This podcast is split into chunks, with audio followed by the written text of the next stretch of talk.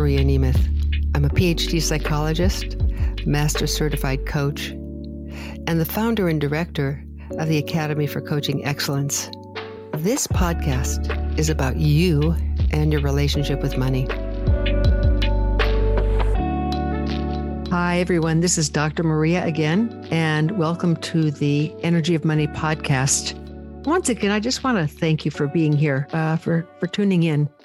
I know uh, you probably have so many podcasts you could be listening to, and it just it makes me feel grateful to know that even a few of you are listening over time, and it's what I really want to do is give you some value, some way of looking at your relationship with money, for example, that might allow you to feel a little bit more successful. And, you know, the definition I use of success is doing what you said you would do consistently with clarity, focus, ease, and grace. And being financially successful, therefore, is doing what you said you would do with the energy of money, with clarity, focus, ease, and grace. Where clarity has to do with are you clear that there are some things that you do want to support, some ways you do want to make a difference with you and the energy of money, for example. It could be with your community, it could be for your friends, for your family, it could be for you doing something that would really enrich your life. Focus is about learning how to focus your attention, but in this case, your money toward what it is that has real meaning and you know heart for you. Ease is about learning how to take small, sweet steps when it comes to money. You know, you don't have to, for example, start off and start saving with big deposits every month because you want to save a lot of money quickly. And after about 3 or 4 months you see it just not worth it because because you're going over budget. But even starting incrementally small did you know that if you were to save $50 a month that's $600 at the end of a year that's quite something isn't it and think of what you could do with $600 at the end of a year, something that would be of value, something that would have real meaning for you. And then, of course, the fourth uh, principle is grace. Remember, clarity, focus, ease, and grace. And grace is all about learning how to be grateful. You know, the, the gateway to grace is gratitude. And really, the definition of grace is our ability to see the blessings that are around us always, that are just really with us. And so you see, with clarity, focus, ease, and grace in your relationship with money, do you notice how we don't have fear or anxiety or worry or doubt in that definition? No, those exist on an entirely different plane, an entirely different emotional scenario we're talking about instead looking at what has value for you in life, what you really want to be doing with yourself. And in some cases, what you want to be known for. You know, do you want, want to be known as a generous friend? Someone who, and when I mean generous, I don't mean necessarily loaning money all over the place. I'm talking about being generous in terms of, well, let's say you have a couple friends, they live nearby you, and you know that you spend a lot of money on food.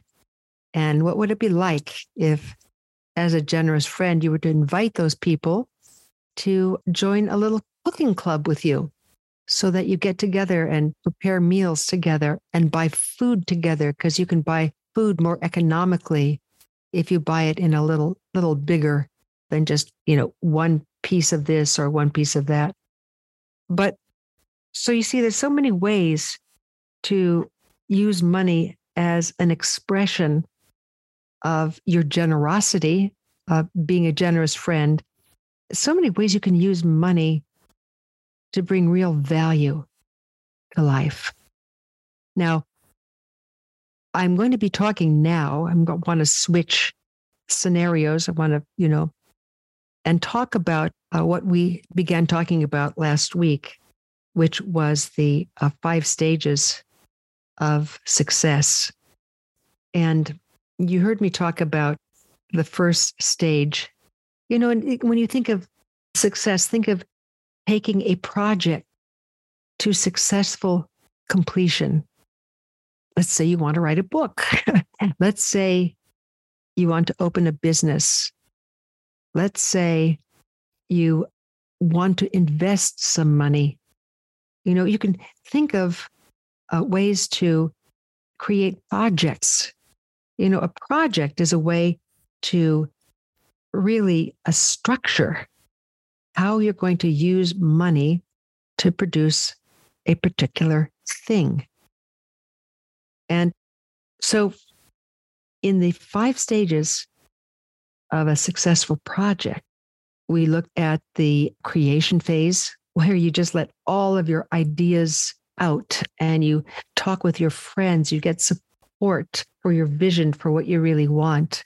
Maybe it's having a guitar and taking guitar lessons with the uh, project being at the end of six months, I'm going to invite three friends over my home and I'm going to play guitar for them. Hmm. I happen to have a guitar of my own and I'm just looking at it right now as I'm talking. I think that would be a wonderful project for me. So you heard it first from me. I'm going to look at this because, you know, life is so sweet when you have projects, things that are important to you that you want to do the uh, second stage of a project, you heard me talk about liftoff. And what that means is it's like a rocket ship lifting off from the launch pad. You know, uh, when you're starting a project, when you're taking it from the idea phase to the physical reality phase, starting to do something with it, it's going to always take at least 10 times more energy than you thought it would. And so the third phase, and so some of the dangers, uh, excuse me, in the second phase in liftoff is that, you know, it's normal and natural for it to be hard. If anyone ever tells you that beginning a project that has real meaning and heart for you is going to be easy, no, no, no, no, no. That's not the truth. It's always difficult at the beginning.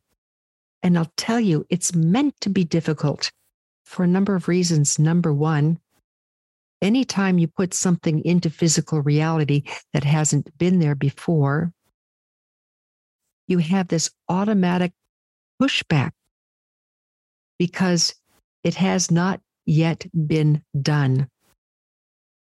If, if you if you do something that's been done before in the exact same way you want to do it, then you can always get directions from that person about the step they took here and the step they took there. But I'm talking about putting a project into physical reality that is like nothing you've ever done before, or it's maybe a little variation of what you've done before. But the bottom line is this every time you go from the realm of ideas into the realm of physical reality, you will meet with obstacles. You will. As a matter of fact, if you don't meet with obstacles, it means that uh, either you're not trying hard enough, it wasn't big enough, or that you're not meant to have this project to begin with. Seriously, if there are no obstacles to what you're doing, you are not learning. You know, you and I, as, as human beings, we learn from our obstacles. We learn from that which we see is difficult. And then so the only way through is just to keep putting one foot in front of the other. And then we come to stage three of a project, and it's called creation. Oh, excuse me, sorry. It's called momentum. I want to say creation, but it's momentum. And think of, to think of in this way of a rocket ship, it's it's been launched from the launch pad, and now it's starting to break free from from gravity, and so it's going a little faster you know and so as you get into whatever project you're doing it's opening up a new business account uh, dealing with a new kind of customer in the business that you already have whatever it is, at some point, things will start getting easier. And it's wonderful, you know, because it's like, wait, it's so great. So we've visioned this, We've worked hard at the beginning, and it's starting to ease up. Let's celebrate. And celebration is wonderful at this stage, except for one thing. It's at this stage, the momentum stage, that many projects and businesses go under. And I'll tell you why. There's a tendency with all of us when things get easy, there's a tendency to overpromise. Why? Because it's been so easy up until now it's been difficult, but right now it's so easy. Sure, we can take on something more and something more and something more. But I want to tell you a story about a man I coached him after his business had already gone bankrupt. And he was in a very interesting business. He supplied computer things to corporations that needed them. For example, do you need a special kind of docking station for your computers? Do you need a special extra long, maybe extra thick Ethernet cable? You know, do you need special charging stations? I mean, he would he would supply this to corporations happily. So he tells me, he says, one day I get a call from a this these people I've worked with before. It's a big corporation. And they say to me, Alex, listen, you know, uh, because of the the pandemic, we've pivoted and we put most of our processes online now. Our members are making Zoom calls. They're not meeting with customers face to face. They're making Zoom calls, and we want to make our staff life easier. We've got a thousand people now working on on you know meeting people on computer in the billing department, in the sales department, in the logistics department, and they all need headphones. And we want to give them really good headphones. And they have to be cordless. And he said, uh, the guy said to me, uh, we can spend about $250 a person, which could get you a pretty nice headphone, cordless. And Alex told him, I'd be thrilled to do it. We'll do it. No problem. Because, you know, he said this, it went cha-ching in his mind because he could see a thousand headphones at $250 a piece, plus logistics fees and handling and da da da. It would be almost $275,000. And he said, this would be, I mean, come on, you know, $250 a person for a thousand of their folks, 250,000 plus all the extras in logistics and shipping and handling, whatever, 275,000. He said immediately, I said, yes. It's like I could hardly get the words out fast enough because I saw dollar bills in front of me, you know, and what we could do with that money. And oh, it was a great cash infusion. And uh, he said we were already doing pretty well, but I just, I said yes. And the next day, we signed the deal. He says, five days later, my logistics person comes to me. He says, Alex, we're in really trouble, in real trouble.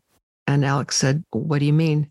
Well, the company in Tokyo that we work with, and we were hoping to have them supply these earphones for us, they've gone bankrupt because of COVID. They're not a supplier anymore. He said, I do not know where I can get us earphones that are halfway decent for $250 a person. He said, I know, listen, I know this is, you know, difficult for us right now. What do you think we should do? And uh, Alex said, right then I saw the, the bottom dropping off because I knew that I couldn't fulfill that project. I mean, I tried, I thought of different kinds of ways. Maybe if I could get 250 uh, of them from one place and 250 from another. But they would overcharge me. We'd run way over. I'd end up losing money in any case. We had to renege on that deal. And I had to close my business. He said, it just broke my heart. You know, we had 50 guys working for us. And he said, listen, don't get me wrong. I'm starting something new. I'm getting good advice now on what to do. And I know that, you know, I'm a good businessman. I mean, I built my original computer supply house. You know, I built it up. I can do it again. He said, but, or something like it, but it just, you know, it upended us. And there's a pause for that, isn't there? You know, you've got to, you've got to really think about that because here the man was, you know, all he wanted to do was take care of his business. And his business is doing well. They were in momentum. And he said, you know, somehow when we got to this phase, because I was telling him about the different phases, said when we got to this particular stage, I could tell I was getting a little arrogant. Oh, yeah, we can do it. Ah, I know we, listen, things are getting so much easier for us now. Now, if you're listening to me and you know that you're in danger of this kind of a thing, just just hear me out because there are ways that you can really think of yourself uh, in such a way that you don't make those kinds of decisions. And there was one man who owned a this this great Mexican restaurant, and he was just around here, uh, not not far from when I live, where I live, across the street from a high school, and he had a very very little place, but he served great Mexican food, and it really was great. He had just a little shop, and one day one of the food editors from the uh, Sacramento Bee, this is my hometown newsletter, excuse me, newspaper. One day, one of the food editors from the Sacramento Bee came and had uh, some of his food. And he wrote this fabulous article on him, praised it. It's the best Mexican food around. The next day, which was a Monday, and he was open, he said it was almost like there was a, a ring or line around the block to come into our little Mexican restaurant.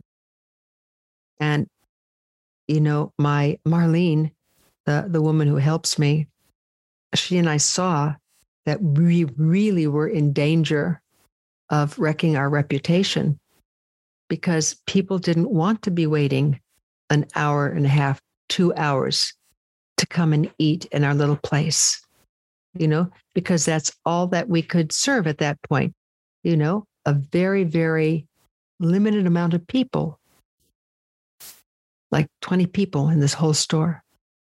He said, so she had this great idea. She said, we're going to write these little coupons, come back at half price.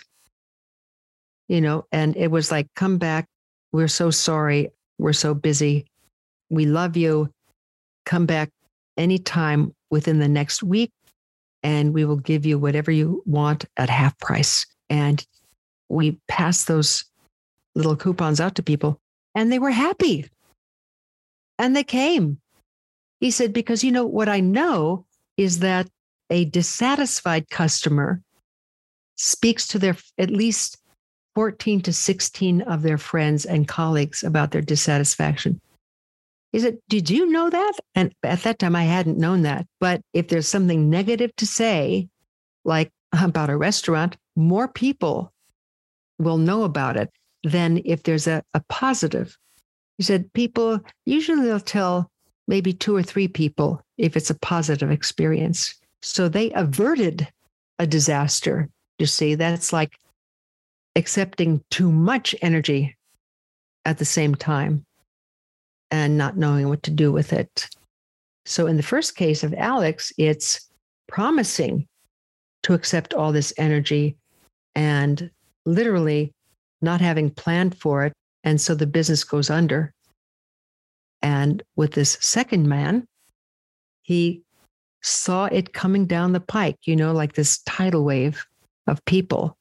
And so he, Marlene, he said, figured out how to handle it so that they wouldn't get upended.